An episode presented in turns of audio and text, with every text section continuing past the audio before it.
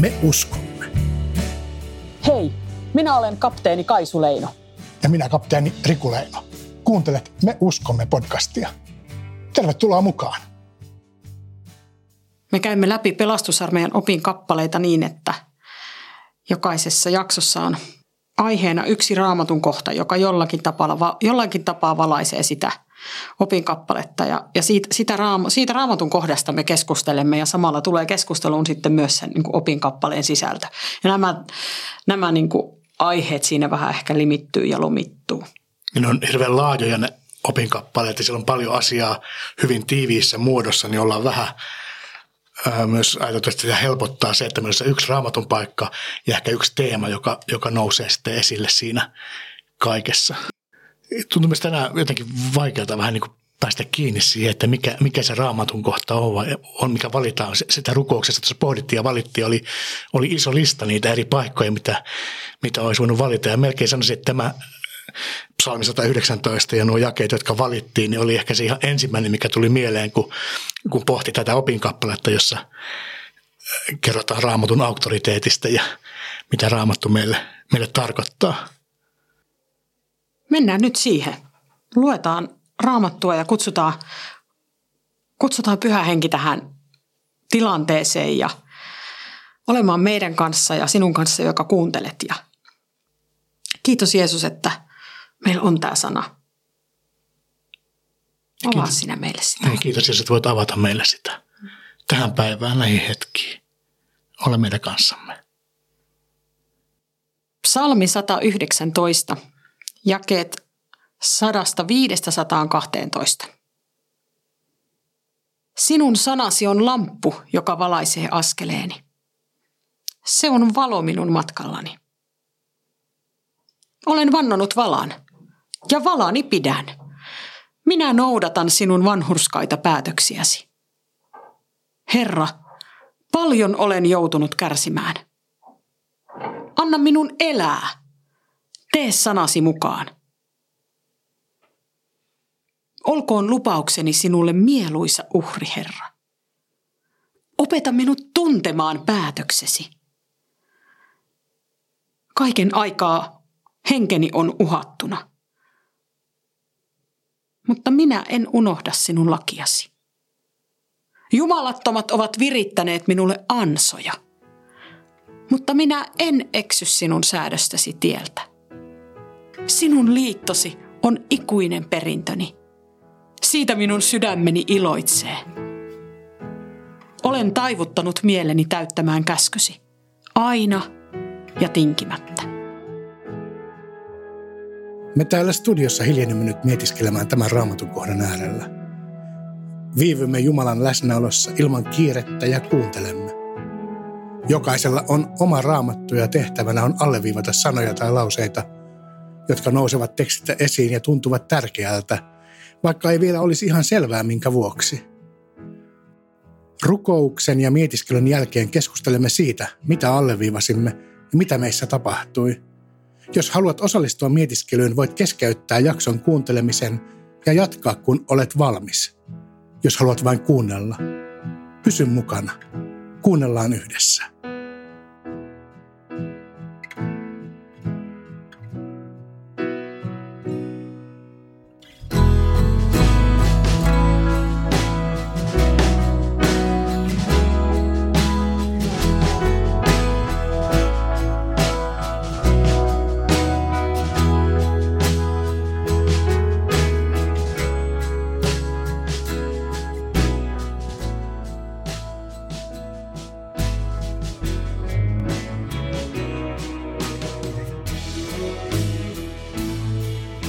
Tänään meillä on tämän työskentelyn pohjana pelastusarmeijan ensimmäinen opinkappale. Me uskomme, että vanhan ja uuden testamentin kirjat ovat syntyneet Jumalan innoituksesta ja että vain ne ovat kristillisen uskon ja toiminnan jumalallisena ohjeena.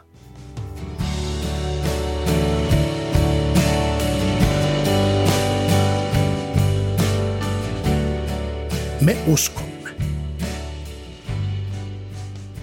Mä oon rukoiltu ja luettu raamattua ja rukoiltu hiljaa. Nousiko joku asia sinulla siellä erityisesti jotenkin, miten mä sanon, yli, yli muiden tai Täällä oli montakin asiaa, jotka, jotka puhutteli. Vala, ansa ja lamppu ja sitten semmoinen ajatus mielen taivuttamisesta. Näitä kaikkia niin kuin tässä ehdin mietiskellä. Tuo vala, täällä puhutaan valan vannomisesta ja, ja siitä, miten sinun liittosi on ikuinen perintöni. Liitosta ja valasta, semmoisesta sitoutumisesta – se liitto on raamatussa läpi raamatun kulkeva ajatus. Sitoutuminen. Ja pelastusarmeialaiselle se on yksi niin kuin tärkeä elementti myös tätä niin kuin omaa hengellistä polkua. Pelastusarmeijan sotilas antaa liittolupauksen silloin, kun hänet vihitään sotilaaksi. Ja, ja silloin, kun meidät on upseeriksi vihitty, niin me ollaan annettu upseerin liittolupaus. Ja ne on semmoisia niin minun ja Jumalan välisiä hetkiä. Sitä lupausta ei, niin, ei anneta pelastusarmeijalle, vaan se annetaan Jumalalle. Ja tämä raamatun kohta niin nosti ne hetket minun mieleeni ja jotenkin niin kuin muistutti siitä, että, että sen perusta on täällä raamatussa. Että kaiken perusta – meidän niin kuin hengellisen elämämme perusta on raamatussa. Ja että se on Jumalan mielen mukaista, että me sitoudumme. Ja se ei jotenkaan ole tässä ajassa ihan helppo ajatus, se sitoutumisen ajatus. Ja jollain tapaa se ei ole koskaan ollut helppo ajatus. Mietitään sitä vanhaa testamenttia, miten siellä vuorottelee ne liitot Jumala ja Jumalan kansan välillä, miten kansa aina, aina rikkoo. Ja sitten siellä aina tulee esille se Jumalan uskollisuus, miten miten meillä on luotettava kumppani siinä liitossa, vaikka me itse olemme heikkoja. Totta. Saanko vielä ottaa tämän valan, valaan sellaisen näkökulman, koska minullekin se oli se ensimmäinen osin ehkä sen vuoksi, että me ollaan just tultu Turusta upseerivihkimysjuhlasta, jossa me saatiin olla todistamassa, kun uusi upseeri vihitti ja tiesimme, että hän edellisenä päivänä oli, oli allekirjoittanut sen oman – liittolupauksensa, sen oman valansa, jonka hän Jumalalle lupaa territoriojohtajan sitä todistaessa. Niin jotenkin se, se nousi sieltä semmoisena riemullisena, iloisena asiana se valan tekeminen, sen liittolupauksen antaminen, että se ohjaa meidän elämää ja me tiedämme, miten isossa roolissa raamattukin on siinä. Tosi helposti tulee sellainen ajatus, että jos on sitoutunut johonkin, niin se on niin kuin elämään rajoittava asia. Ja tietenkin se tietyssä mielessä onkin. Mutta kyllä minulle sotilaan liittolupauksen antaminen ja upseerin liittolupauksen antaminen on ollut, ollut niin kuin myös sellainen kuin mahtava vapauden kokemus. Et, no se, ehkä, se vie ehkä tuohon seuraavaan nyt aasin sillalla hienosti tuohon seuraavaan sanaan, joka, joka nousi minulla esille, tuohon ansa – kun täällä on tämmöinen kohta, että sanotaan, että jumalattomat ovat virittäneet minulle ansoja. Mutta minä en eksy sinun säädöstäsi tieltä. Ja tuntuu, että, että tämä maailmahan on kyllä täynnä semmoisia ansoja, jotka yrittää saada minut pysymään niin kuin irti Jumalan sanasta. Et en esimerkiksi antaisi aikaani raamatun lukemiselle. Niin kylläpä on monta sellaista ansaa viritetty ihan arkipäiväiseen elämään, että minusta tuntuu, että tämä on mukavampaa tai tärkeämpää tekeminen kuin tämän, tämän tekeminen kuin raamatun lukeminen. Se on ihan totta.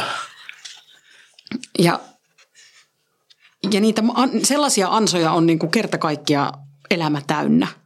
Sitten kun, niin kuin, kun on päättäväinen, päättää, että minä en eksy. En eksy siltä tieltä, jonka olen hyväksi havainnut, että haluan pysyä kiinni raamatussa, raamatun lukemisessa ja, ja sen sanomassa, niin, niin enemmän siinä on vapautta kuin missään muussa. Koska kyllä väittäisin, että ne ansat täällä maailmassa, niin ne houkuttelee minua ihan joka suuntaan ja, ja hyvin ristiriitaisiin suuntiin. Että toisaalta sanotaan, että nauti elämästä ja rentoudu, älä huolehdi mistään ja, ja, ja tota, hemmottele itseäsi. Ja toisaalta sanotaan, että tässä tämmöinen fitnesskuuri ja tässä ruokavalio, tässä liikuntaohjelma, tässä urapolku, ää, osta tätä, toimi näin, niin olet hieno ihminen. Ja niin, siis sitä sellaista niin kuin määritelmää, että minkälainen minun pitäisi olla, jotta olisin niin kuin maailman silmissä jotenkin niin kuin onnistunut, menestynyt ja hyvä, hyväksytty, niin, niin kaiken sen niin kuin kanssa, jos tempoilee, niin sittenhän sitä vasta niin kuin ansassa ja rajoitettu onkin. Se on iso ansa. Mutta mut, mut tämä sana, tämä Jumalan sana, niin tämä päästää minut täysin vapaaksi siitä. Se vapauttaa niin kuin olemaan se, kuka minä olen. Niin tämä on asia, mitä, mitä vastaan meidän pitää tehdä paljon työtä. Se, että raamatun luku on yksi keskeisimpiä, ellei keskeisin osa sitä kristityn elämää. Niin, nimenomaan hengellistä elämää. Nimenomaan hengellistä elämää rukous ja seurakuntayhteys siinä, siinä rinnalla. Ja mitä paljon, paljon sitä pitää pitää esillä ja muistuttaa niistä ansoista ja siitä, että kehitä itsellesi rutiini. Se rutiini auttaa meitä voittamaan niitä ansojakin. Minäkin ajattelin noita rutiineja ja pohdin sellaista hengellisten harjoitusten ajatusta, että on tärkeää, että kristitty ymmärtää sen hengellisten harjoitusten merkityksen. Se on vähän ehkä semmoinen Äh, hengelliset harjoitukset on ehkä niin kuin, kuulostaa niin kuin henkisiltä kilpailuilta. Siis kuulostaa joltakin semmoiselta, mikä on, on jotenkin irti tästä elämästä. Se ei ole hirveän niin kuin, hyvä eikä kuvaava. Ehkä sanapari. En tiedä, mit, mit, mitä sanaa, sanoja siihen voisi käyttää. Englanniksi käytetään sitä sanaa discipline. Että siinä on kysymys täältä, kurinalaisuudesta. Tätä yhtä no, niin kerro. hengelliset sulkeiset. olemme, olemme ikään kuin valmiit kyseenalaistamatta tekemään sen asian, joka meidät on käsketty tehdä. No joo, mutta se on ihan kauhea sana toi sulkeiset, kun kuitenkin siinä sanassa saisi kaikuu se, että, että tota, että se on hyvästä meille. Minun, minun hyväkseni. Niin, ja, ja, se, ja se oli just se ajatus, mihin, mitä pohdin tuon tämän raamatun kohan yhteydessä myös, että, että jos ajattelee semmoista hengellistä kurinalaisuutta, että pidän huolen vaikka siitä, että säännöllisesti luen raamattua ja rukoilen, että säännöllisesti käyn osastoni Jumalan palveluksissa tai he, muissa hengellisissä tilaisuuksissa ja ja että et minulla on, niin että nämä on niin kuin pysyviä osia minun elämässäni. Että pidän siitä huolen, ettei, ettei ne aina väisty jonkun muun paremman jutun tieltä. Etten anna niille aikaa vaan silloin, kun sitä sattuu jotenkin olemaan, vaan että niillä on niin kuin ihan oma paikkansa siinä elämässä. Ja ne on, ne on itsessään niin kuin tosi tärkeitä. Ni, niin sellaisesta ajatuksesta niin kuin siitä hengellisestä kurinalaisuudesta, hengellisestä harjoituksista, niin miksi se on niin jotenkin vaikea hyväksyä ja tulee heti semmoinen olo, että nyt tämä on kauhean tämmöistä vaativaa hengellisyyttä ja, ja jotenkin sellaista, että, että, tota, niin, että tässä viedään ihmiseltä vapautta ja, ja ollaan niin kuin tiukkoja. Jos ei vallan tiukka piposia, niin kuitenkin. Kun me, meillä on helppo hyväksyä semmoiset niin kuin, ää, elämäntapavalmentajat ja erilaiset personal trainerit, ainakin minun Facebook-feedi on niin täynnä niiden mainoksia, jotka tarjoaa valmiin ruokavalion, ohjeet joka päivälle siitä, mitä pitää syödä ja miten liikkua. Ja erilaisia tämmöisiä niin kuin, äh, ohjelmia siitä, että miten saat niin kuin, vaikkapa kehosi tai mielesi sillä tapaa hallintaan, että ura etenee ja, ja voit hyvin. Niin miksei me hyväksytä sellaista ajatusta, että, että myös meidän niin kuin henki, että se hengellinen minä, myös se kaipaa jotakin voidakseen hyvin. Ja että, että, että jos me olemme valmiit jonkinlaiseen säännöllisyyteen, vaikka syömisen tai liikunnan suhteen, eikö ole yhtä tärkeää, että meillä on jotain rutiinia ja säännöllisyyttä meidän hengellisyydessä – ehkä siinä on myös sitä, että, että, että on kausia. Jos me mietin omaa itseäni, niin kyllä mä muistan, että on ollut useita kausia, kun on halunnut lukea raamattua paljon, paljon, paljon ja se on jotenkin täyttänyt elämää hyvällä tapaa ja sitten on tullut kausia, jolloin se on jäänyt vähän vähemmälle. Vedin niin yhteyttä sinne kotiin ja siihen vaikkapa kodin siivoamiseen, että, että miten se vaan tuntuu aina välillä vaikealta, siihen ei ryhdy, mutta aina kun on sen saanut tehtyä, niin on ihan tosi hyvä mieli. Joo, ja äh, nyt siis toi mun äskeinen kihkomielinen puheeni raamatun lukemisen tai hengellisten harjoitusten niin säännöllisyyden tärkeydestä, niin se oli siis semmoinen niin kuin, ää, palopuhe itselleni, jotta pitäisin kiinni siitä, sillä me pikkulapsi arjessa, niin jos jostakin on helppo lipsua, niin sellaisesta, että jotenkin antaisi aikaa jollekin sellaiselle, jolla ei ole niin kuin näkyvää konkreettista tulosta ja jälkeen heti. Kyllä. Koska sitä kaikkea niin kuin tekemistä elämässä, joka niin kuin näkyvästi repsottaa siinä silmien edessä, niin sitä on ihan loputtoman paljon. Tiedän, että nyt, nytkin tällä hetkellä tiedän, että siellä olohuoneen sohvalla odottaa semmoinen valtaisa pyykkivuori niin kuin viikkaamista. Niin kun viikkaan sen pyykkivuoren ja vien ne vaatteet kaappeihin, niin näen siinä heti, että tadaa, nyt ei ole sohvalla yhtään vaatetta ja on tyytyväinen fiilis, että ne kaapissa on ne vaatteet. Mutta niin hengellisten harjoitusten niin kuin, tulos, se mitä niistä seuraa, niin, niin se ei välttämättä ole aina samalla tavalla välitön. Ja sitten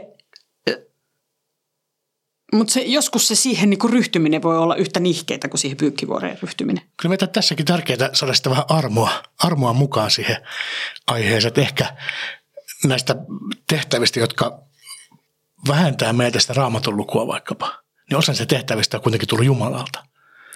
Niin ajattelen niin kuin omalla kohdalla sitä, koska muistan meidän upsarikouluaikaa silloin, kun me aloitettiin siellä, miten mielettömän hieno ja hyvä fiilis oli siinä, että sai lukea raamattua niin kuin useasta eri näkökulmasta. Kun sä ensinnäkin lukee sinne upsarikouluun niin kuin, vähän niin kuin tieteellisesti tutkien ja ja reflektoiden. Ja sitten meillä olisi meidän kahdenkeskiset hartaushetket ja raamatun lukeminen ja sen lisäksi vielä ne omat raamatun lukemiset ja myös ne työt, mitä me tehtiin – Kouvolan osastolle silloin ne kaikki jumalapalvelukset, joita siellä valmisteltiin ja jonne taas täytyy lukea raamattua ja, ja pyytää Jumalalta sitä, sitä avaamaan sille seurakunnalle tai minulle itselle, oli nämä useat eri väylät lukea raamattua. Sitten me huomaan, että sen jälkeen kun lapset on syntynyt ja on tullut elämään vähän tällaisia haittatekijöitä viemään sitä aikaa, niin se on näkynyt siinä raamatun luvussakin, mutta ei se pelkästään ole ehkä kuitenkaan sitä huono asia, koska ne haitatekijät on sitten ne lapset, jotka, jotka hyvin vahvasti taas tuntuu siitä, että ne on Jumala meille lähettämiä lahjoja ja Jumala sanoo meille, että pitääkää heistä huolta. Niin mikä ei ole tärkeämpää ja enemmän Jumalan mielen mukaista kuin se, että niin rakastamme lapsiamme ja käytämme heihin aikaa. Eversti Lin Hills antoi minulle silloin, silloin kun äh, esikoinen oli – ihan pieni ja, ja tuskailin nimenomaan. Tätä oli tapahtunut niin iso muutos siinä, että ei ollutkaan niin kuin aikaa eikä myöskään keskittymiskykyä. Aivot tuntui ihan mössöltä eikä pystynyt niin kuin keskittymään entiseen malliin siihen raamatun lukemiseen. Niin tuskailin tätä hänelle ja, ja pyysin häneltä niin kuin viisautta, että mitä, miten, miten, miten tämmöisestä tilanteesta eteenpäin. Niin hänellä oli ihan mahtavan armollinen näkö, näkö, näkemys siitä, että silloin kun lapset on pieniä ja elämä on täyttä, niin, niin että laita vaikka raamatun lauseita keittiön kaappien oveen, että voit niin kuin, ohi mennessäsi lukea siitä ja niin kuin, saada ravintoa. Et että ei se tarkoita sitä, että, pitää istua niin kuin puoli tuntia tai 45 minuuttia paikallaan ja lukea niin, kuin niin ja niin paljon joka päivä, vaan että että että se raamattu on sinun elämässä jotenkin läsnä. Ja olen kokenut toisaalta itse hirmu niin semmoiseksi semmoisena niin kuin ihanana sen, että oli elämässä semmoinen vaihe, just mitä kuvasit, että, että oikein niin kuin syväsukellettiin sinne raamattuun ja kerta kaikkiaan ahmittiin sitä, niin silloin rakennettiin sellaista pohjaa, joka kantaa nyt, että vaikka ei yhtä paljon aikaa siihen niin kuin päivittäin käyttää kuin silloin, niin edelleen niin kuin se on siellä pohjana. Ja on, nyt on jotenkin mistä ammentaa. Mutta ajattelen, että tämä on semmoinen asia, jonka kanssa kamppailen koko ajan ja aina esimerkiksi niin kuin kehityskeskusteluissa semmoisissa, kun kysytään sitä niin kuin tavoitteita tai missä haluaisi kehittyä, niin joka kerta kirjataan sinne sen saman asian, että haluaisi niin kuin oppia suunnittelemaan elämääni niin, että siinä olisi tilaa enemmän, enemmän niin kuin sille hiljaisuudelle ja nimenomaan raamatun lukemiselle. Et tässä kohtaa niin kuin en voi mitenkään yläpuolelta kenellekään sanoa, vaan, vaan hyvin niin kuin siellä niin kuin ruohon juuressa kamppailen itse näiden asioiden kanssa. Ja ymmärrän senkin, että raamattu ei ole helppo kirja. Ja jos on keskittymisen vaikeutta, jos on lukivaikeutta, jos on jos on vaikka niin kuin erilaisia neurokirjon asioita, että omat aivot ei ole ihan samalla tavalla viritetty kuin, kuin semmoiset keskimääräiset aivot, niin ei ole välttämättä helppo siihen ra- niin raamatun lukemiseen ylipäätään ryhtyä tai saada siitä mitään irti. Mutta onneksi on niin, että erilaisia raamatun lukuoppaita ja erilaisia niin kuin apuvälineitä siihen, että voisi jotenkin pitää raamattua elämässä mukana, niin niitä löytyy hurjan paljon. Ja, ja jos ei pysty lukemaan kokonaista kirjaa, niin ottaa vaikka päivän tunnussanan ja on ne kaksi jaetta. Mä ajattelen, että on myös tosi tärkeää, että on hereillä sen oman seurakunnan raamattupiirien ja raamatun luku pienryhmien suhteen, että menee sinne keskustelemaan ja juttelemaan niistä raamatun jakeista, että ei, ei tarvitse yksin lukea ja, ja hukkua ikään kuin siihen, vaan sillä saa jakaa omia ajatuksia ja kysymyksiä ja yleensä paikalla on aina joku viisaampi, joka pystyy valaisemaan vähän ja auttamaan eteenpäin, jos on tullut jotain haasteita tai muuta niiden tekstien kanssa. Ja ihan selvää on, että sinne aina jää asioita, jotka ei avaudu. Ja se täytyy tavallaan niin kuin raamatun kanssa hyväksyä. Että ei sitä voi sillä tavalla niin kuin lukea, että, että, että haluan ymmärtää aivan kaiken. On hyväksyttävä se, että sieltä avautuu aina jotakin ja, ja paljon jää salatuksi. Ja joskus joku semmoinen kohta, jonka luulee lukeneensa läpi tai kuuleensa lukuisia kertoja niin, että siinä ei ole enää mitään uutta, niin sitten jollakin kerralla yhtäkkiä avautuukin ihan uudesta näkökulmasta ja Jumala puhuukin sen kautta jotain tuoretta. Ja siinä on minusta kyse siitä, että on kyse niin kuin elävästä sanasta. Tässä meidän opinkappaleessa sanotaan, että ne kirjat on syntyneet Jumalan innoituksesta, ne raamatun kirjat. Ja jotenkin ajattelen, että se Jumalan innoitus, se se elää niissä edelleen. Ja samaan aikaan, kun niiden ymmärtäminen helpottuu siitä, että ymmärtää milloin ne, tietää milloin ne kirjat on syntyneet ja minkälaisessa tilanteessa, kenelle se on kirjoitettu ja minkälainen se tekstilaji on, niin kuin minkä hyvänsä tekstin avaamisessa auttaa tämmöiset kysymykset. Niin samaan aikaan ne saattaa elää myös sillä tavalla, että vaikka ei olisi yhtään selvittänyt näitä asioita, niin se puhuukin minulle tähän hetkeen se, se, siinä on myös jotain semmoista suurta armoa, että Jumala vaadi meiltä semmoista niin kuin suurta teologista niin kuin opiskelua puhuakseen meille sen sanan kautta. Mutta jos me olemme valmiit vähän niin kuin laittamaan, laittamaan aikaamme ja energiaamme siihen, että, että vähän selvitämme, kuuntelemme opetusta, luemme ehkä jonkun kirjan tai, tai niin kuin otamme selvää enemmän, niin sieltä saattaa avautua taas aivan sellaisia niin kuin huikeita uusia näköaloja – se oma seurakuntayhteys opettaa. että se sunnuntai Jumalanpalveluksessa sen saarnan kuunteleminen niin avaa, avaa meille niin kuin tapaa lukea raamattua, että, että näin voi lukea, se on hyvä paikka oppia. Ja ne ihmiset, jotka, jotka saarnaa, niin heille Jumala on antanut ihan erityisen kutsun siihen tehtävään. Ja, ja varmasti sitten niin kuin, ää, myös avaa, olen itse kokenut monta sellaista niin kuin, ihmeellistä kir- kirkkauden hetkeä raamatun kohtien äärellä niin, että, että on vaan yhtäkkiä noussut siitä luetusta niin semmoiset selkeät totuudet, että tämä viesti, tämä täytyy nyt kertoa ihmisille. Ja silloin saa aina olla jotenkin tosi nöyrällä paikalla, että tajua, että ei, tämä ei ole niin kuin minun, tämä ei ole minun itseni viesti, tämä ei ole jotain sellaista, joka, joka johtuu niin kuin minun inhimillisistä kyvyistäni, vaan tämä on jotakin sitä, mitä, mitä Jumala nyt just minulle antoi. Että tämä sana puhui nyt. Ja silloin kun tapahtuu näin, niin olen täynnä sellaista niin kuin halua kertoa sen toisille. Että et tekisi heti mieli mennä niin kuin ovesta ulos ja, tai lähimpiä ihmisten luo ja sanoa, että hei arvatkaa mitä, että luin tämän raamatun kohdan ja nythän tämä aukesi tällä tavalla. Että se, se herättää semmoisen niin kuin innon minussa, niin en tiedä, tuli tässä nyt mieleen se jumalallinen innoitus, että, että se tarttuu ja, ja, ja sitten tekee mieli niin kuin jakaa.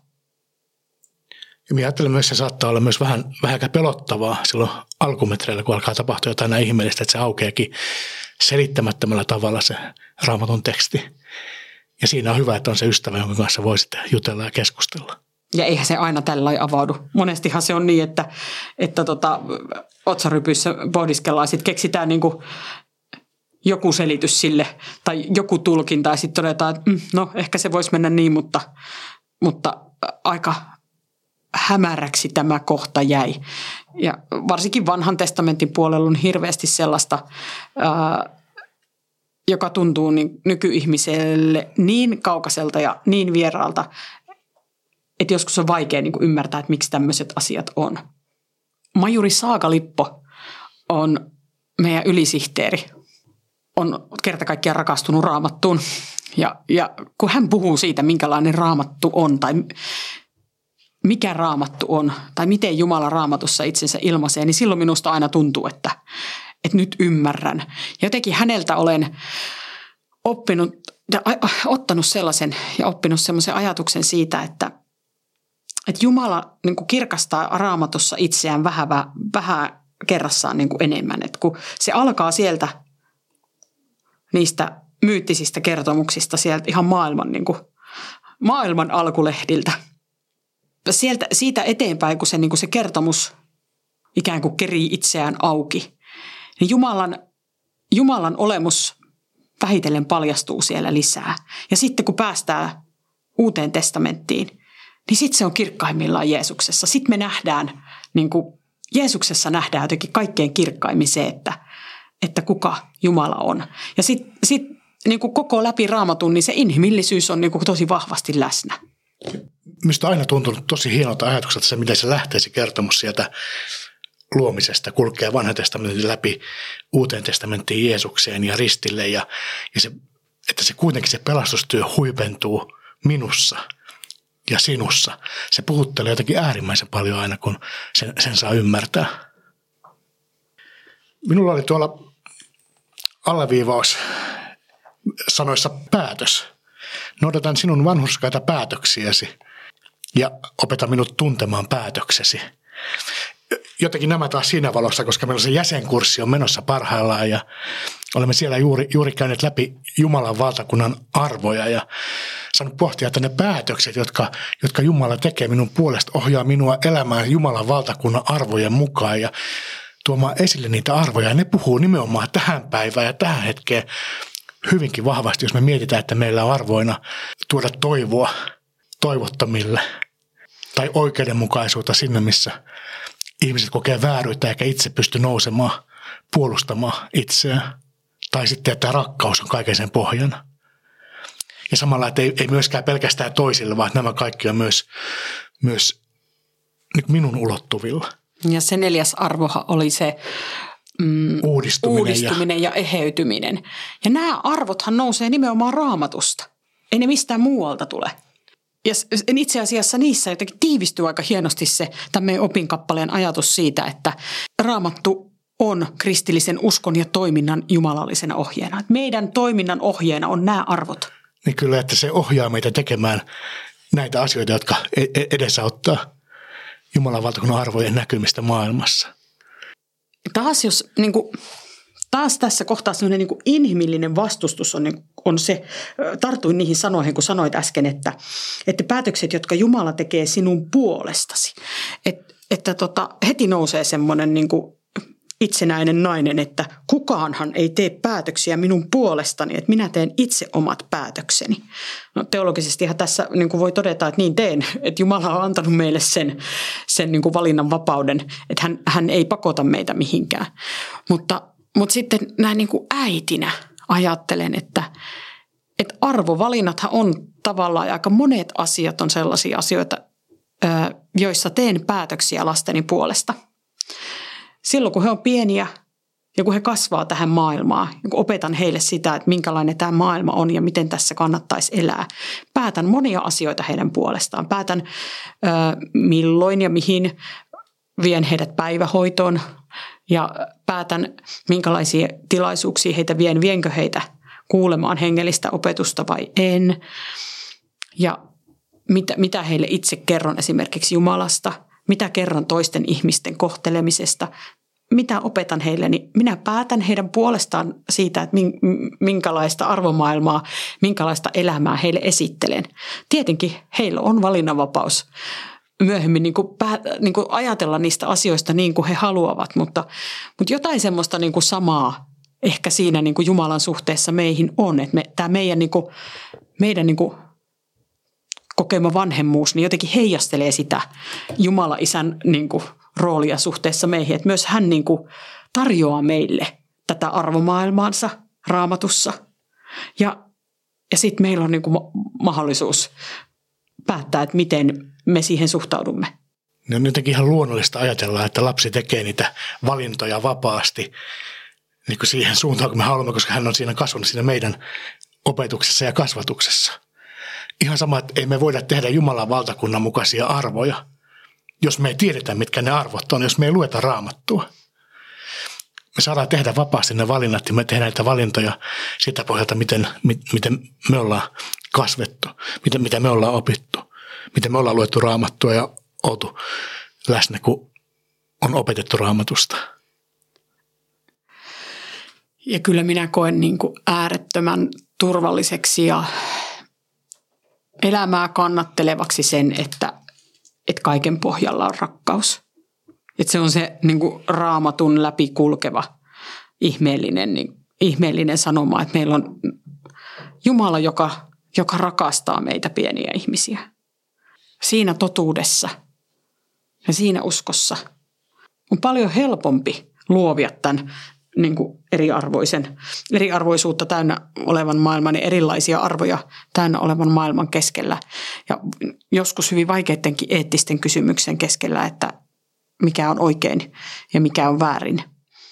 Niin vaikkei raamattu kaikkiin moderneihin ongelmiin niin kuin sano suoraan yhtään mitään. Eihän, siis aika iso osa niistä yhteiskunnallisista asioista, joista tällä hetkellä esimerkiksi on tämmöistä eettismoraalista niin kuin debattia, että, että, että miten, miten kuuluisi olla – niin ei raamattu ota niihin suoraa kantaa, koska semmoisia yhteiskunnallisia kysymyksiä ei raamatun aikana ollut olemassa.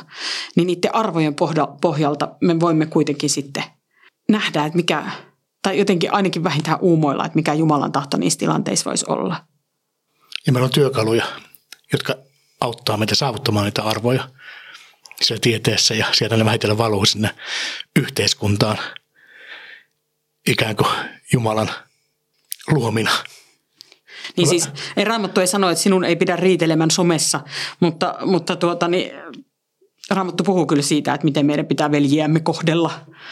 Sitä voi varmasti sit soveltaa näihin nykyaikaisiin ympäristöihin myös. Kyllä, miten me tutkitaan itseämme koko ajan, miten osastoakin ja kaikki tunnekasvatus, joka siellä on menossa, miten se on sellaista niin perustavaa laatua olevaa työtä, joka nyt ei suoraan ole raamatussa, mutta joka ihan varmasti edesauttaa sitä raamatun totuuksien löytämistä, vaikkapa itsestä tai ra- raamatun avautumista, niin että mikä Jumalan tahto minua kohtaa, kun minä ymmärrän paremmin, kuka, kuka minä olen ja miten minä toimin.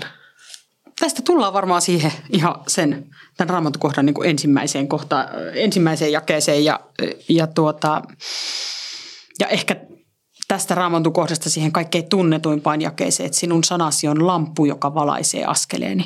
Se on valo minun matkallani jos meille suomalaisille, kun meillä on niin iso osa vuodesta pimeää, niin, niin ajatus siitä niin kuin askeleita valaisevasta lampusta niin on kyllä hyvin niin kuin semmoinen kuvaava.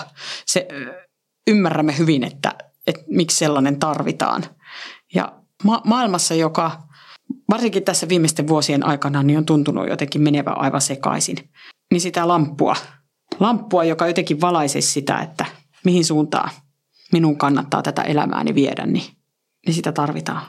Ja psalmin kirjoittajakin tunnustaa, että paljon oli joutunut kärsimään siitä huolimatta, että se lamppu on ollut mukana. Sekin on hyvä muistaa, ettei, ettei se mikään sellainen ihmevalo, joka karkottaa kaiken pahan, vaan se ehkä auttaa sitä luovimaan siinä pahan joukossa ja se paha joskus saattaa koskettaakin. Mutta hän on ollut sinnikäs hengellisissä harjoituksissa.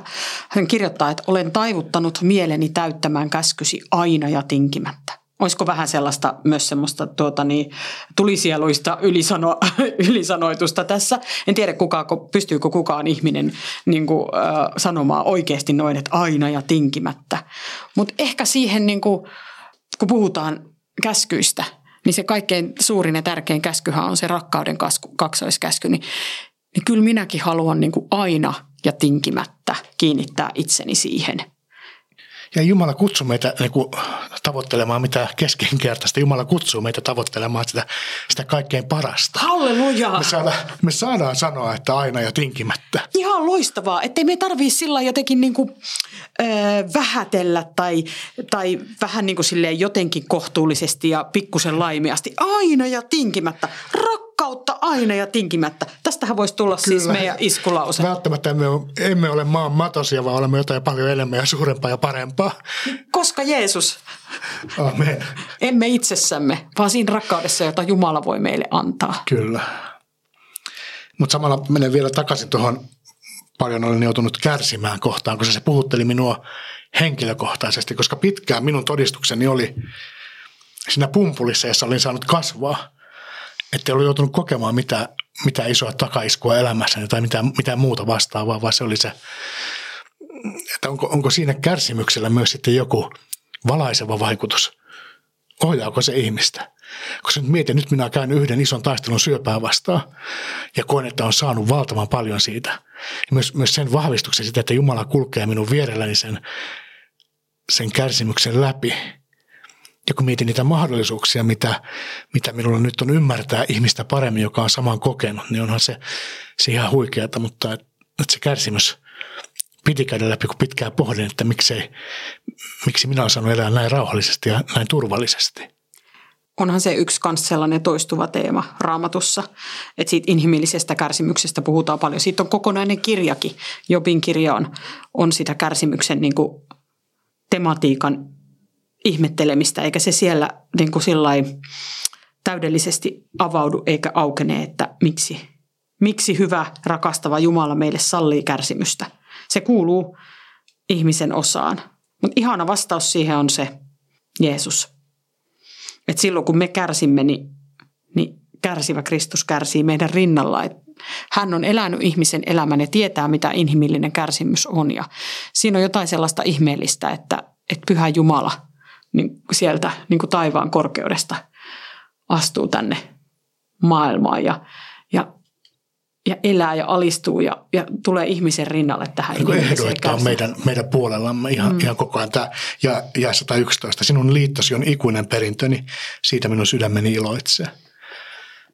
Se on sellaista pelastusiloa, että mitään muuta sellaista tässä maailmassa ei ole, mihin voisin samalla tavalla ripustautua niin kuin oman kärsimykseni hetkellä, kuin se Jeesus ja Jeesuksen ristin, ristin kautta niin kuin minun loistava armo.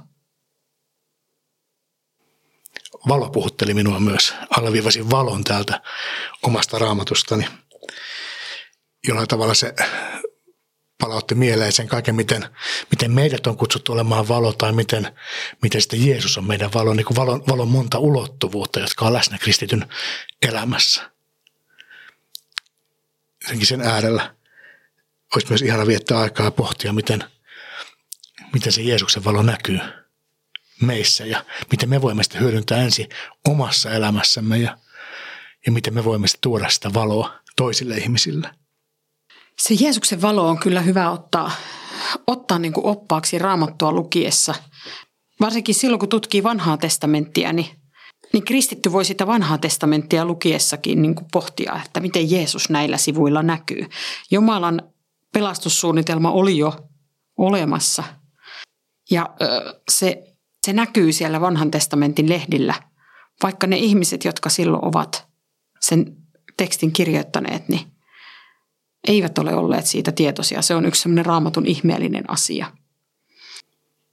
Niin ajatellut niin tuosta valosta, että kun sanotaan, että se on valo minun matkalla, niin että se on ikään kuin, se, ikään kuin Jeesus kulkee siinä ja valasee ja, ja minä saan tuoda niitä omia asioita niin Jeesukselle, siihen Jeesuksen valoon ja onko, onko jotain asioita, mitä minä ehkä en haluakaan tuoda siihen Jeesuksen valoon ja mikä, mikä syys siellä on taustalla, pääsenkö kiinni johonkin sellaiseen, jota elämässäni on, joka, jonka siellä ehkä pitäisi olla. Onko siellä joku ansa, jonka Jumalat on virittänyt minulle vai, vai onko siinä jotain, joka johtuu jostain muusta syystä, joka ei kestä sitä Jeesuksen valoa, etten haluaisi näyttää ja paljastaa.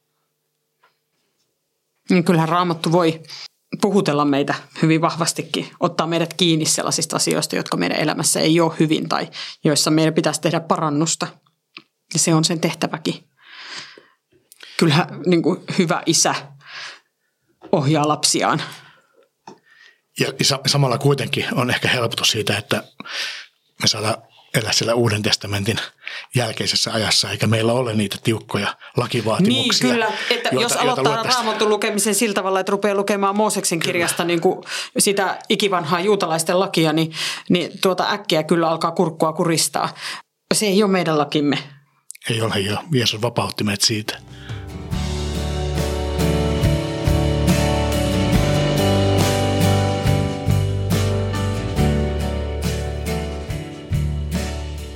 Luotaan vielä tuo raamatun paikka läpi kerran, psalmi 119, jakeesta 105, jakeeseen 112. Sinun sanasi on lamppu, joka valaisee askeleeni. Se on valo minun matkallani. Olen vannonut valan ja valani pidän. Minä noudatan sinun vanhurskaita päätöksiäsi. Herra, paljon olen joutunut kärsimään. Anna minun elää. Tee sanasi mukaan. Olkoon lupaukseni sinulle mieluisa uhri, Herra. Opeta minut tuntemaan päätöksesi. Kaiken aikaa henkeni on uhattuna, mutta minä en unohda sinun lakiasi. Jumalattomat ovat virittäneet minulle ansoja, mutta minä en eksy sinun säädöstäsi tieltä. Sinun liittosi on ikuinen perintöni, siitä minun sydämeni iloitsee. Olen taivuttanut mieleni täyttämään käskysi aina ja tinkimättä. Amen. Sana Jumalan nyt kaipaa sydämemme.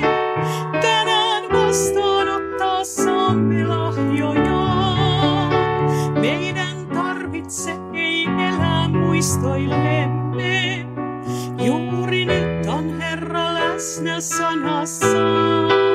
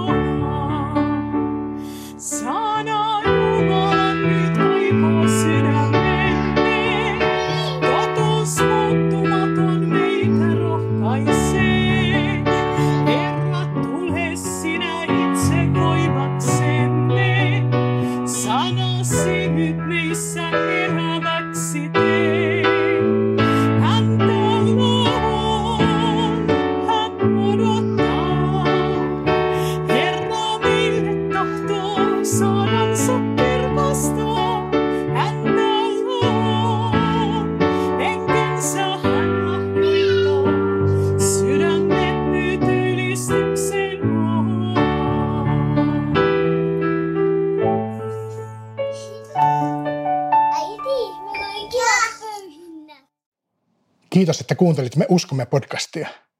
Jos haluat kommentoida jaksoja tai lähettää meille muuten vain postia, löydät ohjeet kotisivultamme www.pelastusarmeija.fi kautta Tampere. Klikkaa sieltä Me uskomme linkkiä. Samalta sivulta löydät myös ohjeet ja linkit tämän podin tilaamiseen. Uusi jakso ilmestyy taas ensi viikolla. Siunausta viikkoosi. Hei hei! Hei hei!